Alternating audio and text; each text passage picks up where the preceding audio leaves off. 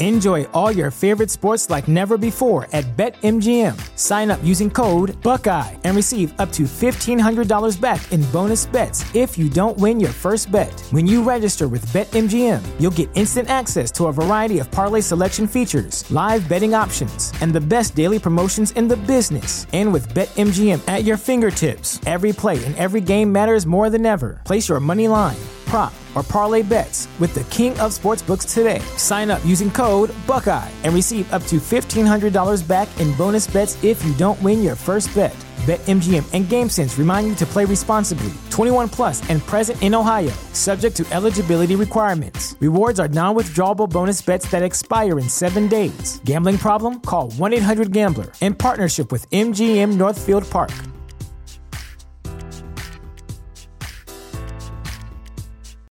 This is the story of the one. As a maintenance engineer, he hears things differently. To the untrained ear, everything on his shop floor might sound fine, but he can hear gears grinding or a belt slipping. So he steps in to fix the problem at hand before it gets out of hand. And he knows Granger's got the right product he needs to get the job done, which is music to his ears. Call, clickgranger.com, or just stop by. Granger, for the ones who get it done. When you visit Arizona, time is measured in moments, not minutes. Like the moment your work stress disappears as you kayak through the canyons. Or the moment you discover the life changing effects of prickly pear chocolate. But nothing beats the moment you see the Grand Canyon for the very first time. Visit a new state of mind. Learn more at hereyouareaz.com. Fantascientificast, podcast di fantascienza e cronache dalla galassia. Tutto quello che trovate e ascoltate su Fantascientificast e sul podcast del network è offerto gratuitamente a tutti, con alcune semplici limitazioni. Nonostante ciò, realizzare un podcast ha dei costi. Le infrastrutture di hosting e di streaming, la licenza SIAE, le apparecchiature e i software utilizzati comportano dei costi, alcuni ricorrenti. Questo lavoro è sostenuto esclusivamente dalle donazioni dei lettori e degli ascoltatori. Da voi, insomma. Se volete potete darci un segno tangibile del vostro gradimento, per esempio offrendoci una birra rumulana o un gotto esplosivo pangalattico tramite una donazione libera equivalente. Anche un paio di euro. Tutto fa brodo se siete in tanti. Il vostro sostegno ci permette di restare indipendenti e di non pubblicare o trasmettere marchette. Cosa più importante, l'equipaggio di Fantascientificast adora morbosamente la birra romulana e il gotto esplosivo pangalattico, ma soprattutto a me fa impazzire la mousse di silicio, che, detto fra di noi, fa così bene ai miei circuiti. Sostenerci, insomma, è veramente cosa buona e giusta nonché saggia. Potete farlo con diverse modalità che trovate nell'apposita sezione del nostro sito oppure acquistando le opere trattate o che consigliamo tramite i link Amazon proposti sul nostro sito. Grazie. Then it's mine. All mine. What you are about to hear is the most beautiful sound in the galaxy.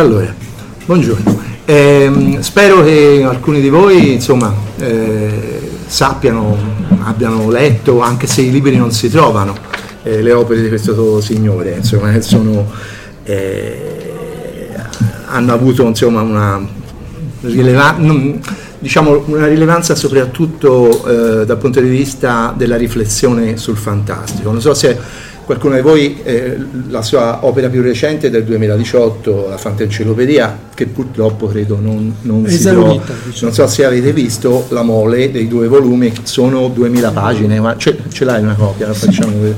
Pesa 2 kg, quindi... Quante, quante, pagine sono? 2000 pagine? No, no, 1500, eh, 1400, eh, 1500 insomma. 1500. Ecco, eh, ed è una... Ecco, questa è l'ultima opera, però ce ne sono di mh, mm, precedenti. Eh, vorrei partire, ecco, mh, mm, ricordando, tra l'altro mi dà anche modo di ricordare un, un caro amico, eh, anche con, con, grande affetto, insomma, sì. non c'è più, che è Valerio Evangelisti, che è uno dei primi che... Eh, nei primi anni Ottanta, quando, uscì, quando uscirono i primi libri di, di, di Franco Porcarelli, allora eh, non divulgato col suo vero nome ma, ma con l'impronunciabile Adan eh, Zivurat, eh, lo, lo, lo, pseudonimo che poi è anche molto divertente come nasce questo pseudonimo, quindi poi glielo faremo raccontare. Eh, quindi eh, Valerio eh, fu uno dei primi che scrisse la recensione del primo libro e poi anche del secondo e formulò un'immagine molto bella, suggestiva, che, insomma, dalla quale mi piacerebbe partire. No?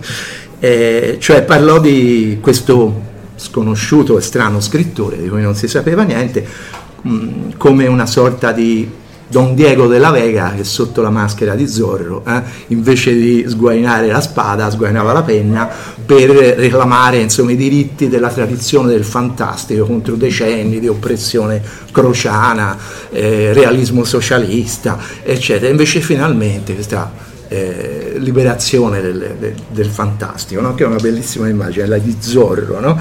che poi la Z di eh, addirittura due, no? Zivurat eh, come, come, un po' come Zorro. Eh, poi subito dopo il romanzo era il, matrim- il, primo romanzo era Il matrimonio del mare e dell'inferno, che è un titolo, penso, un riferimento esplicito a, a William Blake, no? invece il matrimonio del cielo e dell'inferno, il matrimonio del mare e dell'inferno.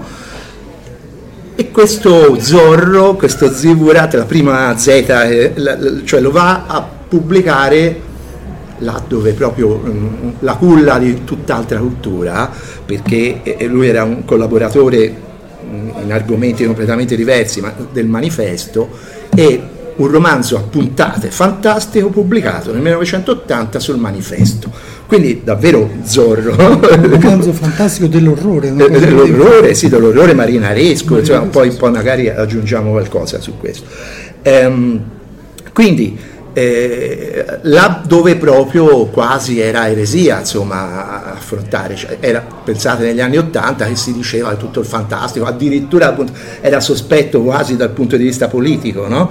che al limite la fantascienza passava, no? Come, anzi, eh, ma il, il, fantastico, il gotico eccetera, cioè, è fascista, è, insomma, è reazionario, cioè, quindi diventava pericoloso anche dal punto di vista politico.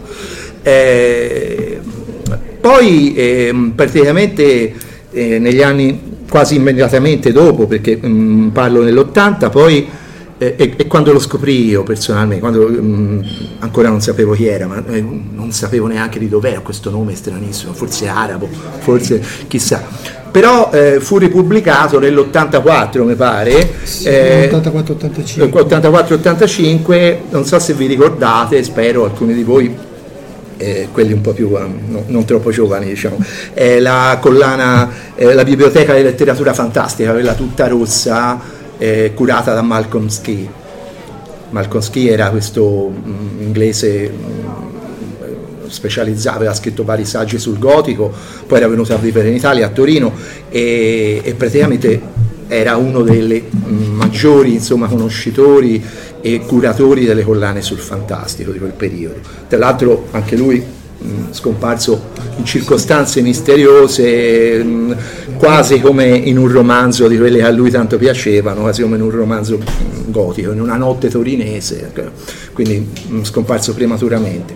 Però praticamente questa bellissima collana, tutta rossa, mi ricordo, c'erano c'era il Gotha del fantastico, ci si trovava i racconti fantastici di Kipling, Algernon Blackwood, eh, racconti cinesi perché non era centralizzato sulla eh, narrativa anglofona, cioè, essendo, pur essendo lui anglofono e specializzato ovviamente nella, nella, nella narrativa angloamericana, però c'erano racconti cinesi, c'era mi ricordo eh, Clarice, no, no, come si chiama, Claire Lenoir di Ville de la Dame, eccetera. Insomma, fra questi nomi uno dei romanzi era il, poi a un certo punto, mh, mm, non mi ricordo se era la quarta o quinta uscita, insomma, eh, il, il, matrimonio al mare e all'inferno di questo misteriosissimo Zigurat. E io lo scoprì allora, cioè andiamo a vedere questo chi è, no?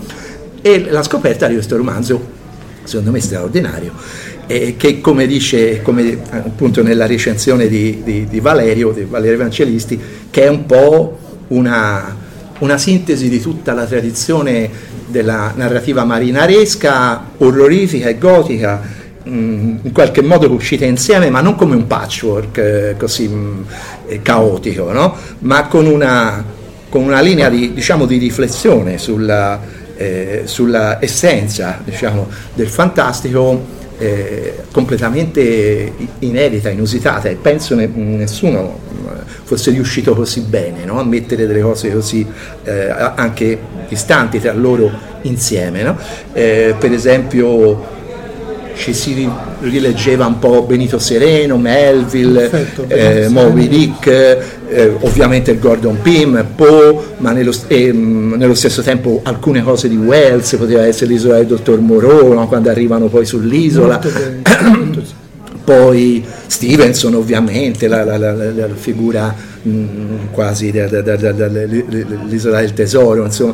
Ecco, quindi fino ad arrivare ai racconti più mh, mm, diciamo tormentati di Conrad, insomma, c'è un po' tutto, no? mh, mm, però non, non, pensate, in questo che sto dicendo può sembrare, dice vabbè ha preso un pezzo di qua, un pezzo di là, ha fatto il copia e incolla, non è questo, cioè una profonda rilettura e interiorizzazione diciamo, di, questi, di, queste tematiche, di questi romanzi che poi vengono riscritti a modo suo, che è lui, cioè non è, è lui nel solco di questa grandissima tradizione. No? Quindi è ovvio che questo romanzo che non conosceva nessuno, lui non lo conosceva nessuno, ma va a finire in mezzo ai classici, così d'amblè, eh? appena, appena, uscito esce sul manifesto, non a caso ma il Consiglio se ne accorge e lo infila insieme a John Blackwood, a, a, a, tutti i grandi insomma, del, del, della narrativa fantastica. No? Quindi, e questa è stata la partenza. Diciamo. Poi c'è stato un seguito, poi esce eh, l'impronunciabile. l'impronunciabile e qui non è solo lo pseudonimo, eh, sì, esce eh, Calulabide, eh, Calulabid o il sogno dei dieci re, anche questo esce di nuovo, ci, ci riprova un'altra volta, il manifesto nell'84 a puntate e anche questo è bellissimo il romanzo a puntate, no? cioè mh, la tradizione del, eh, del romanzo d'appendice, de, quindi collocarsi in questo, in questo solco, in questa tradizione ma rinnovandola. No? Eh, quindi c'è anche tutto un gioco sofisticato no? su, questi, su, questi, dettagli, diciamo. E, ehm, quindi anche questo nel, un, po', un po' dopo, nel 2004, poi viene ristampato dal manifesto Libri e purtroppo credo anche questo ora non si trovi. Potete provare a cercarlo perché hanno ristampato sia eh, Carula Bid sia Il matrimonio nel mare e l'inferno che però è stato unito ad altri racconti successivi e eh, ce l'ho appuntato qui, Diario della letteratura perduta, no? non mi sbaglio. è stato e infatti messo insieme. E anche, gli, e anche, i racconti brevi sono secondo me straordinari, c'è questa diciamo, un po' sotto la, diciamo, la legge di Borges, però non è, non è Borges, insomma è, un, è una, una, reinvenzione. Ehm, e poi c'è un altro che, che, fu pubblicato sempre da Teoria nell'86, che è uno dei miei preferiti, che è l'ultimo caso del piccolo lama Nangui. Nargui o Nangui? Nangui, eh.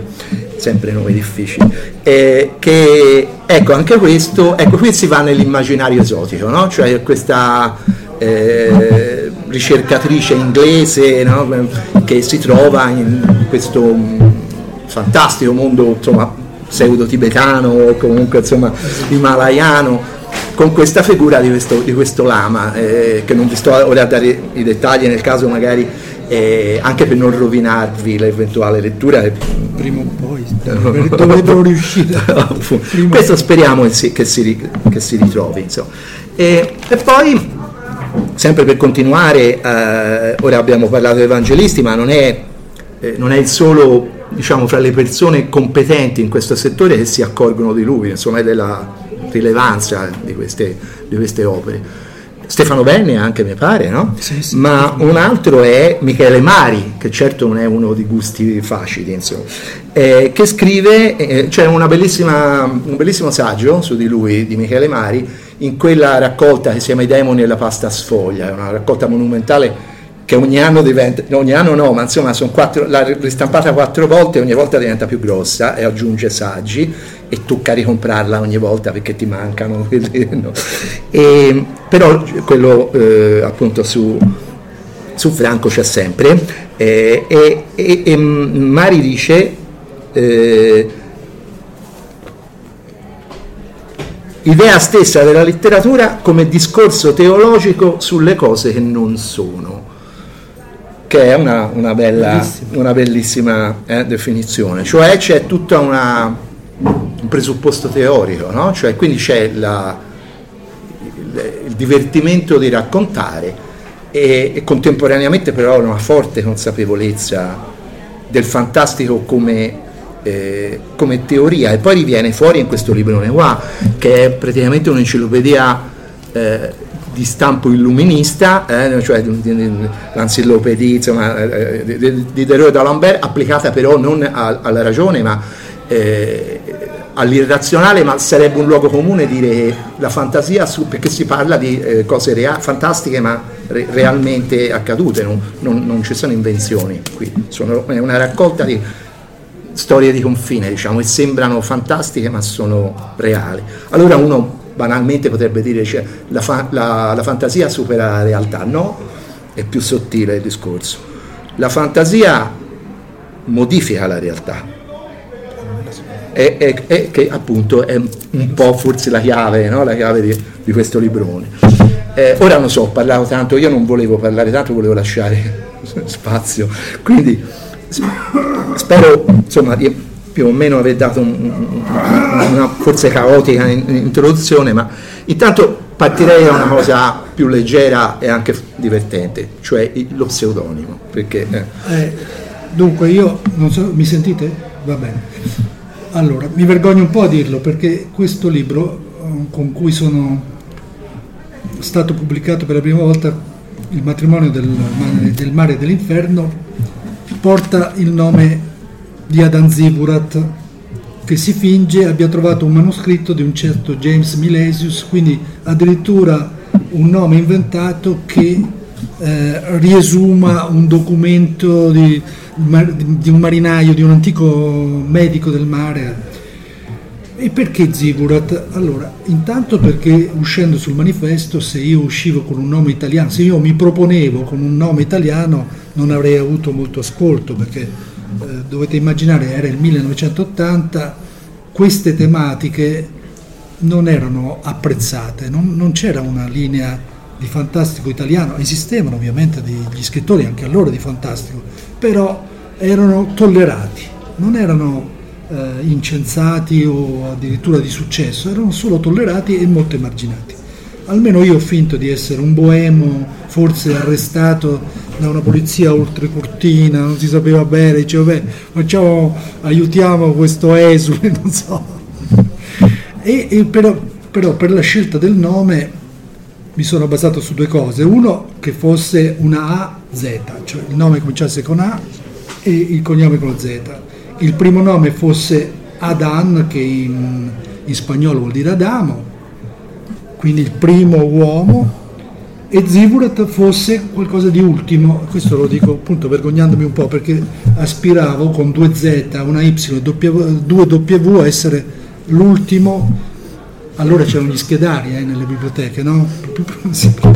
Io stesso avevo lavorato in una biblioteca dell'università, c'erano solo schedari atomici con le, con le, con le schedine compilate a mano e dico vabbè si parte dalla A, si arriva a Zivurat, cioè l'ultima scheda è Zivurat Naturalmente sono stato poi fregato da Google, dai motori di ricerca, perché chi è che fa più a consultare le schedine? Oramai Ziburat forse è l'ultimo, forse no, ma non lo sapremo mai.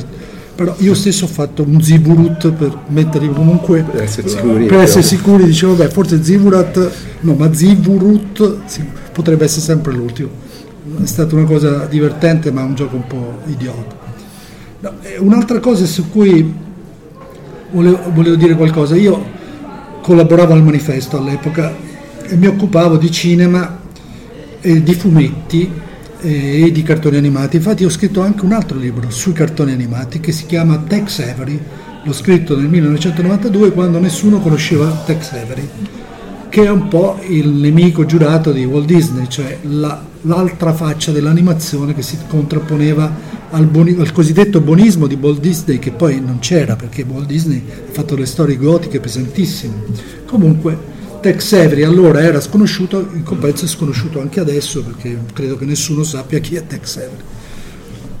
E, e, una delle, delle, delle cose che mi ha spinto a occuparmi di questo era la convinzione che ci fosse una somiglianza tra i meccanismi del cartone animato comico e certe, ehm, certe invenzioni del fantastico. E questo l'ho, l'ho ripetuto anche nell'appendice della, della Fantaenciclopedia, cioè che il fantastico eh, presuppone eh, un lavoro del lettore, un lavoro di fantasia e, e soprattutto presuppone che il lettore sia... Um, cioè, anche se, se, legge il tuo racconto fantastico sullo sfondo di tutto quello che legge, che ha letto in passato, i classici, i moderni, i contemporanei, anche se ti vede sullo sfondo di tutto questo, vuole essere sorpreso, vuole, vuole, vuole che tu tiri fuori qualcosa di originale e di nuovo, non vuole che tu ripeta tutto. Forse adesso nel fantasy si sta prendendo un po' questa deriva, un po' no, di di ripetere le cose sicure, mentre invece, come ha detto Walter, io che mi ispiravo un po' a Borges, notavo questo, cioè che il racconto fantastico del Novecento post-atomica, quello di Borges, aveva proprio questa, questa missione di sorprendere il lettore ed era una missione anche originaria perché Edgar Allan Poe in realtà scriveva racconti allo scopo specifico di sorprendere il lettore. E questo presuppone un'attesa molto più complice in un certo senso del realismo.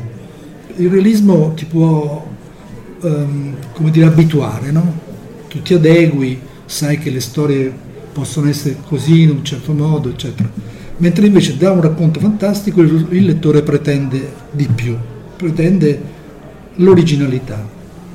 Io comunque Borges poi l'ho conosciuto, l'ho anche intervistato, eh, quindi sono felice di, di averlo eh, incontrato, era un mio idolo veramente, cioè, però adesso sinceramente se mi chiedessero ma i giovani adesso leggono Borges, forse no, vero Walter, non, non si sa, cioè le letture sono anche del fantastico. Sì, sono, sono decadute, sono, cioè sono, sono semplificate. Si diciamo. sono semplificate, sono semplificate. ecco, questa è la, la parola giusta, mentre eh, vabbè, su Ziburat ho già veramente detto tutto, anche cose un po' vergognose. Però eh, citavi Borges, eh, siccome ma, mi, mi, hai detto prima che io non c'ero mai parlato di Cortázar, ah, eh, che è uno, uno, scrittore preferito, eh, so, quindi ora ti faccio parlare anche di Cortázar. Conosco... Facci in parallelo Cortázar-Borges. Allora, Borges... Hai conosciuto anche Cortázar?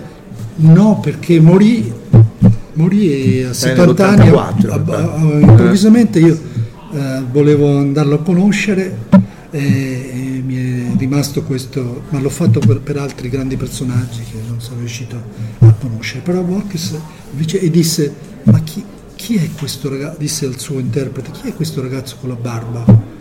Quindi in realtà non era proprio cieco, perché un po' mi aveva visto. la barba l'aveva. La barba l'aveva vista. E Cortázar, Cortázar è, ecco, rispetto al discorso teorico sul fantastico, è una pietra miliare, cioè secondo me non si può prescindere da quello che non solo ha detto Cortázar, ma proprio ha messo in pratica nei suoi racconti. E cioè questa mh, convinzione di un, un, ordine segreto, una realtà parallela che balugina nella realtà normale, di cui ci si rende conto solo quando a cose fatte si cominciano a concatenare i fatti e si dice non è, non è stato un caso, non è stata una coincidenza, è stata l'apparizione di un'altra legge della realtà almeno pari a quella, a quella fisica, a quelle fisiche. E Cortázar chiamava queste leggi le leggi della notte, da contrapporre alle leggi del giorno, che erano assolutamente eh, quelle della fisica, della scienza e tutto quanto.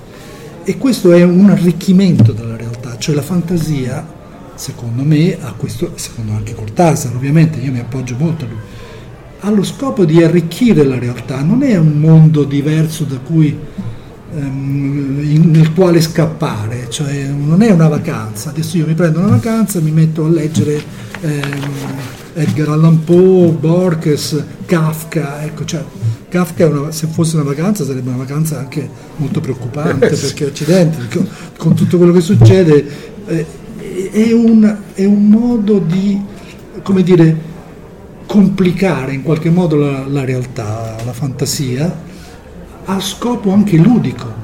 E Cortázar insiste molto sulla origine ludica del fantastico. Lui ehm, lo mette in relazione col, col, con, con, l'infanzia, con quello che si eh, apprende nell'infanzia anche attraverso le favole e co, con la volontà del gioco. Infatti il suo libro poi più famoso, suo romanzo più famoso si chiama in italiano Il gioco del mondo proprio perché è come la, la campana, non so come mm-hmm. si chiama in italiano. Ragiuela. La ragiuela, no, sì, ti dico in italiano sì, c'è sì, quel sì. gioco in cui si salta da, un, da, una casella all'altra. La, o e Cortázar ha fatto un libro scomponibile, no? proprio per cui si può leggere da una parte, si può leggere dall'altra, ci sono delle ipotesi di percorso e tutto questo riuscendo comunque a parlare del, del reale perché il fantastico si basa sulla realtà, cioè il, il compito da, del fantastico è quello di criticare la realtà, confrontarsi con la realtà, non è quello di sfuggire alla realtà, è quello di dimostrare che la realtà è meno monolitica di quello che si pensa. Ho trovato una cosa che poi ti se, volevo chiedere. Se non, se non, annoio vorrei fare questo, no, no, vai, vai, vai. questo, no, no, eh, questo esempio. Mi hai dato uno spunto per farti una domanda dopo, questo, voglio perché ritrovare. noi pensiamo ecco. che la realtà, vabbè, dico, la diamo per scontata, la realtà è quella quando troviamo la bolletta della luce dentro la, la cassetta delle lettere, è realtà, basta. Quello è vero, è assolutamente reale. Però la realtà è anche quando la si racconta, ma soprattutto direi la si racconta sempre, anche a noi stessi ci raccontiamo la realtà, è qualcosa eh, di, non, appunto, come dire, di non omologabile, di non eh, iscrivibile nello stesso sistema. E Borges a questo proposito eh, cita in un saggio di, di altre inquisizioni una cosa fantastica che è Bertrand Russell dice, però lui lo dice come paradosso per perché era contro, però lo evoca lui, dice la realtà che noi diamo per esistente, in realtà potrebbe essere anche quello che stiamo vivendo in questo momento, anche mentre mi sentite parlare, spero di non dire troppe scemenze, la realtà potrebbe essere stata creata da Dio cinque minuti fa. Cinque minuti fa, cioè questo non sconvolgerebbe nessuna teoria scientifica. Eh, noi abbiamo una memoria di qualcosa che non è mai esistito e quella anche è stata creata in ognuno di noi da Dio. Questo spiegherebbe, non so, l'esistenza dei, dei dinosauri, dei, dei, dei, fossili, eccetera. No? È un Dio che, che ci crea un passato che non esiste. Allora, questo vuol dire che la filosofia o la teologia, come diceva anche Michele Mari, in realtà sono molto imparentate al fantastico, alla letteratura fantastica. E io questo ho cercato di metterlo in luce nella fantascienza parlando di, um, di, come anche la fantascienza derivi uh, persino da queste idee che sono magari teologiche. E, per dire la, la fantascienza è quasi scontato, c'è un racconto di Arthur Clarke che si chiama I 9 miliardi di nomi di, di, nomi di Dio, no? in cui uh, arriva um, il supercomputer che finalmente um, trova no, i 9 miliardi di combinazioni con cui tutte le lettere possono essere, tutte, sì, tutte le lettere possono essere combinate alla fine sono, come dire, la Kabbalah direbbe sono i nomi di Dio e quando li hai esauriti tutto il mondo si spegne, non c'è più senso. E questo per quanto riguarda la fantascienza e, e la Kabbalah che sue, nei suoi momenti più autocoscienti la fantascienza ha anche ricalcato la Kabbalah. Poi se andiamo a guardare la psicanalisi, dal mio punto di vista, ma non solo dal mio, anche da quello di Karl Kraus, è anche essa è del tutto fantastica, cioè è chiaro che noi abbiamo creduto per anni che esistesse quel tipo di inconscio, poi dopo abbiamo cominciato a allargare un po' gli orizzonti, da, con Jung per esempio, da Freud. È quello che dicevi della questione teologica, anche Borges quando dice la, è un, sottogenere, eh, la teologia è un sottogenere sì. della narrativa fantastica, eh? sì, quindi inverte sì. eh, no, la metafisica, eh, la metafisica, metafisica un sottogenere della, della... Sì, nel mondo immaginario di Tlon, che è un mondo uscito dall'enciclopedia ma non esisteva, anche lì è difficile capire fino a che punto non esisteva, perché il gioco è parlare di libri effettivamente usciti e di dire che in certe edizioni sono sparite le, le frasi le rivelatrici di questi mondi paralleli. Insomma.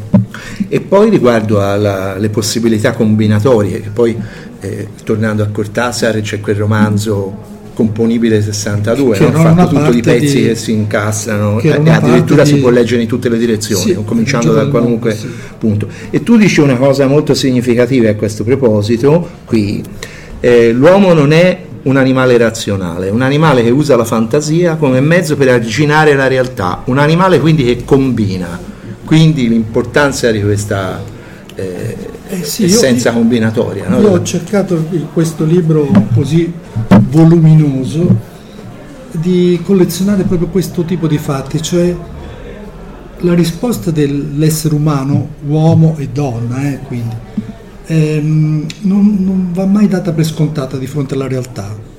Eh, il um, processo mentale, che è molto simile a quello della fantasia, eh, probabilmente è la fantasia, è quello di cercare di ehm, arginare, ho scritto la realtà, oppure di scavalcarla, di prendere strade laterali, perché la realtà impone, si impone veramente monoliticamente. No? si impone come l'unica dimensione nella quale è possibile esistere, ma non è vero.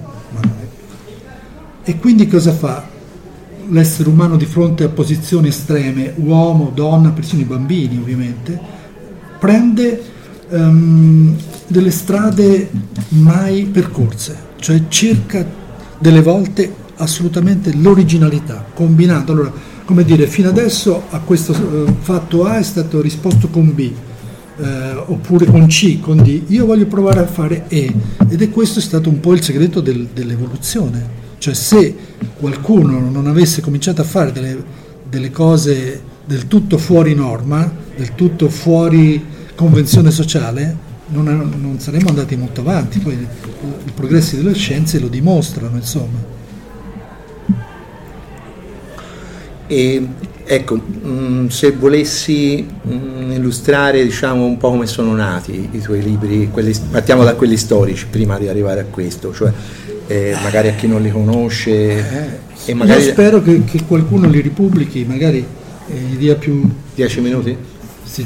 Allora, velocissimamente, il primo, il matrimonio del mare e dell'inferno, è nato di fronte a un'assenza, perché non, c'era più niente, non si scriveva più niente di simile a Stevenson, Benito Sereno, non sto parlando dei grandi capolavori, ma anche a quella letteratura di genere che ci mancava, perché non, non perché non avesse il pubblico, perché poi ha dimostrato nel corso degli anni che esisteva un pubblico per quella letteratura, non si scriveva perché non era in voga, non era eh, come dire in linea, non era in linea. E quindi per, eh, per, così, per scrivere qualcosa che volevo leggere, ecco io ho scritto qualcosa che avrei voluto leggere. E questo è un consiglio che to- do a tutti gli scrittori, per quello che vale, per quello che valgo io come scrittore, di scrivere qualcosa che uno avrebbe voglia di leggere, non qualcosa che si pensa possa piacere al lettore, o, o, ma proprio che, dire, qui manca qualcosa, voglio fare, allora lo voglio scrivere io, ecco questo, e questo è il matrimonio. Kalulabid è un giallo esotico archeologico, all'epoca ci fu l'esplosione di Indiana Jones, quindi mi sembrava molto popolare affrontare argom- questi argomenti, cioè civiltà perdute eh, e come eh, sepolte dai loro stessi segreti. Quali erano questi segreti? E, e come, come, sempre io li ho, li ho messi uno sull'altro, cioè quando tu pensavi di aver risolto il primo segreto ti accorgevi che ce n'era un altro e poi un altro ancora, alla fine la rivelazione succedeva come in tutti i racconti di appendice che si rispettano all'ultima puntata. C'è una citazione precisa di Indiana Jones, mi ricordo, cioè quella del serpente. Il serpente, eh, sì, sì, sì, sì. Indiana Jones Quindi c'è anche questo gioco era... fra cultura alta diciamo, e cultura più popolare, insomma, cinematografica. Eh, ma, ma, penso che i grandi classici hanno fatto sempre questo. Cioè io non è che li copio, eh, non sono un grande classico, però hanno fatto sempre questo, cioè hanno aggiunto delle cose popolari a, anche per, per, rendere più comprensibile un progetto elevato magari, ma non per accontentare qualcuno. E il lama? Tutta la storia del lama, anche quella... Ah, il lama nasce da una recensione, avevo recensito sul manifesto eh, Sei problemi per Don Isidro Parodi di Borges e Bio Casares, che che hanno scritto racconti umoristici, eh. questa è l'altra cosa, facevano gialli, fantastico, umoristici. E avevo detto che il detective più... mi ero inventato in quell'occasione det- il detective eh, più menomato possibile, no? c'erano in, nei classici del giallo c'erano detective eh, zoppi, claudicanti scusate, eh, detective non vedenti, detective che avevano eh, tutte le mobilità possibili e riuscivano solo con la logica, ehm, a, a, come Dupin stesso di, di, di Poe, no? riuscivano solo con la logica e dico allora esiste. E qualcuno ha scritto un romanzo o un racconto su un detective che sta in una bottiglia perché esistevano veramente questi eh, Buddha adorati in Tibet o in Cina che fin da bambini venivano inseriti in una specie di melassa dentro una bottiglia di, grande bottiglia di vetro. E dico quello è come fa a risolvere i casi eh, gialli uno che sta dentro una bottiglia? E voglio scrivere il giallo corrispondente che come si fa? Forse abbiamo già finito. Eh, ah sì eh, cioè, vediamo. Cioè, diciamo che non esiste narrativa fantastica in quegli anni, però io che non amo Calvino, mi sono sempre domandata quanto Calvino avesse assorbito o in fondo frenato la dire, rinascita, nascita, sviluppo di una narrativa fantastica. Cioè, la, l'enigma Calvino secondo me esiste dal punto di vista editoriale e anche dal punto di vista delle ricadute dell'immaginazione, o dico una cazzata enorme. No, no, no, io sono assolutamente d'accordo. Allora, Calvino aveva ehm, diciamo, questa duplice funzione, eh, un grande intellettuale comunque, grandissimo scrittore ovviamente, eh, che usciva dai ranghi di un grosso partito politico e che quindi aveva un certo tipo di appoggio, diciamo l'ho avuto per un certo periodo molto importante della sua, della sua carriera anche letteraria. In più aveva l'editoria, lui era un, un editor, lui era il curatore eh, di, Enaudi, di Enaudi quindi um, era importante. Ora, nonostante tutto, io credo che le sue cose sono stupende, sono state poi messe un po' a margine comunque, cioè nella grande letteratura italiana come veniva ritenuta in quegli anni non c'era Calvino. Calvino ha scritto un libro sensazionale che è Se una notte d'inverno un viaggiatore, un libro incredibile, ma non credo che venga considerato come uno dei grandi classici della letteratura italiana del Novecento. Molto antologizzato. Molto antologizzato, perché ovviamente è stato molto appoggiato, ma se io penso a Buzzati che a livello del fantastico ha scritto le cose, non dico migliori, ma comunque molto più, uh, più fantastiche, sicuramente molto più fantastiche. Buzzati veniva ritenuto un giornalista che scriveva uh, di, di, di, fantastico, sì, poi magari ci faceva il film Tognazzi, non so, capito, eh, allora diventava, però non è mai stato considerato un classico della lettura, almeno che io pensi. No?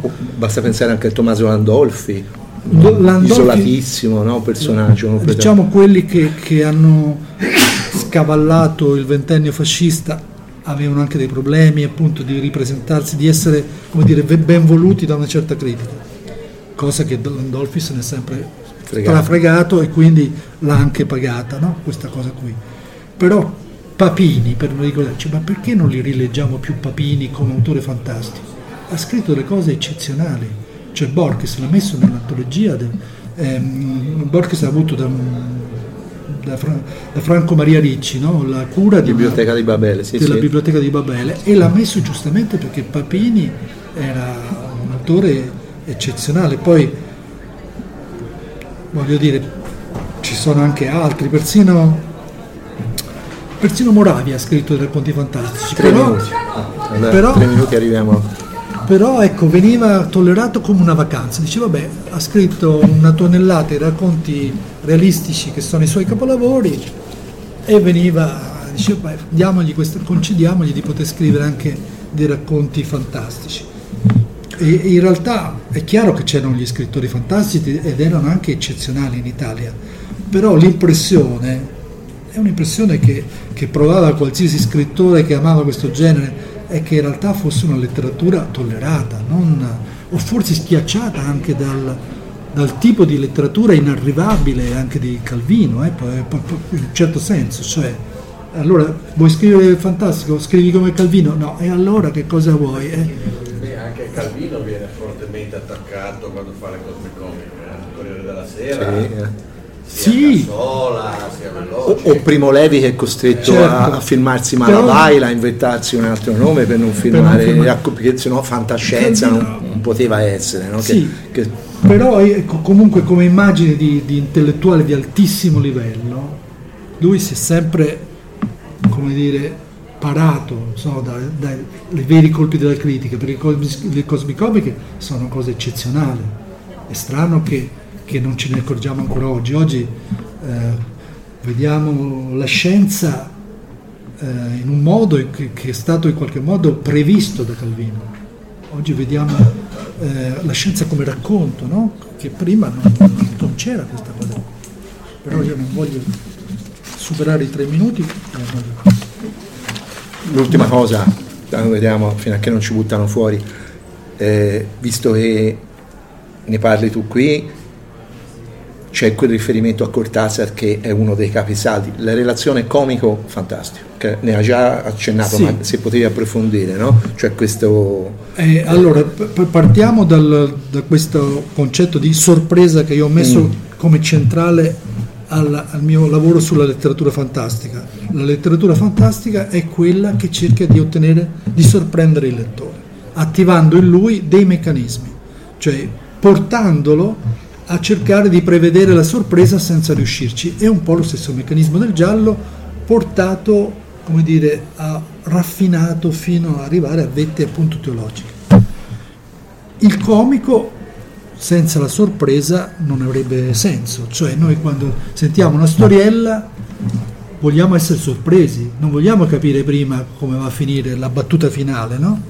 E questo vale anche per il comico del cartone animato, perché nel, nel cartone animato più scatenato, più autocosciente sulle proprie possibilità, il, la situazione comica viene come dire, estremizzata fino a quando non porta a una sorpresa totale del lettore, cioè, faccio, del lettore, dello spettatore. Faccio un solo esempio, perché questi cartoni animati comici sono un po' spariti.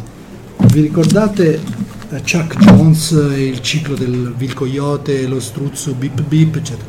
Chuck Jones ha fatto un, una serie di sei, sei, cartoni sul lupo e il cagnone, quello delle pecore, no? sì. cioè, il, era lo stesso meccanismo di Vil Coyote e c'è un, alla fine di, di, di, uno di questi cartoni finalmente il lupo abbranca la pecora che si, si tira giù la zip e, e, rivela di essere il cagnone. A questo punto il cagnone stringe il lupo il lupo si tira giù una zip e è una pecora. E tu dici vabbè basta è troppo divertente. No? a questo punto siccome è veramente una pecora il cagnone si tira giù la, per la seconda volta una zip ed è il lupo e si porta via la pecora. Tutto questa è la sorpresa. Questa è la sorpresa. Ecco, direi un finale perfetto. Grazie.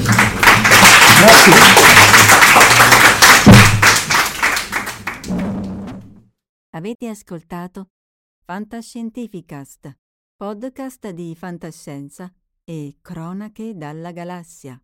Da un'idea di Paolo Bianchi e Omar Serafini con il contributo cibernetico del Cylon Prof Massimo De Santo. Potete seguirci ed interagire con noi sul nostro sito fantascientificast.com, sul profilo Instagram Fantascientificast, sul canale Telegram Fantascientificast e sulla nostra community Telegram t.me slash fsc community. Se siete particolarmente timidi, potete utilizzare la vecchia, cara e affidabile posta elettronica scrivendoci all'indirizzo redazione chiocciolafantascientificast.com. Tutte le puntate sono disponibili sul nostro sito e su tutti i principali servizi di streaming on demand. Se volete sostenere il nostro progetto offrendoci una birra rumulana o un gotto esplosivo pangalattico, Troverete tutte le informazioni e modalità nell'apposita sezione del nostro sito. Il podcast ha carattere esclusivamente ricreativo e divulgativo. Non ha alcun scopo di lucro e viene diffuso gratuitamente. Fantascientificast è una produzione amatoriale. Non si intende infrangere alcun copyright, i cui diritti appartengono ai rispettivi detentori. Autorizzazione SIAE 5612I 5359. Nessun byte e nessun tribolo sono stati maltrattati durante la produzione di questo podcast. Val 9000 e l'equipaggio di Fantascientificast vi augurano lunga vita e prosperità e vi danno appuntamento al prossimo episodio lungo la rotta di Kessel. E ricordate, la fantascienza finge di guardare dentro il futuro, ma in realtà guarda il riflesso della verità che è davanti a noi.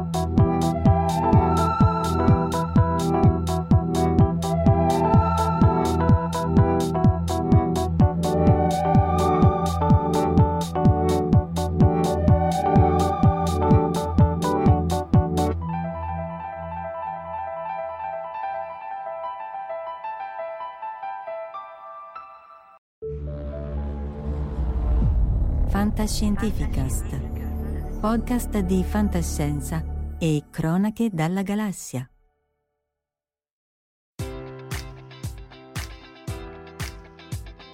Enjoy all your favorite sports like never before at BetMGM. Sign up using code Buckeye and receive up to $1,500 back in bonus bets if you don't win your first bet. When you register with BetMGM, you'll get instant access to a variety of parlay selection features, live betting options, and the best daily promotions in the business. And with BetMGM at your fingertips, every play and every game matters more than ever. Place your money line prop, or parlay bets with the king of sportsbooks today. Sign up using code Buckeye and receive up to $1,500 back in bonus bets if you don't win your first bet. BetMGM and GameSense remind you to play responsibly. 21 plus and present in Ohio, subject to eligibility requirements. Rewards are non-withdrawable bonus bets that expire in seven days. Gambling problem? Call 1-800-GAMBLER. In partnership with MGM Northfield Park.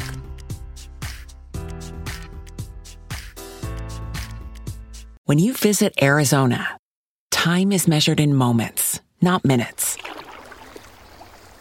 Like the moment your work stress disappears as you kayak through the canyons. Or the moment you discover the life changing effects of prickly pear chocolate. But nothing beats the moment you see the Grand Canyon for the very first time.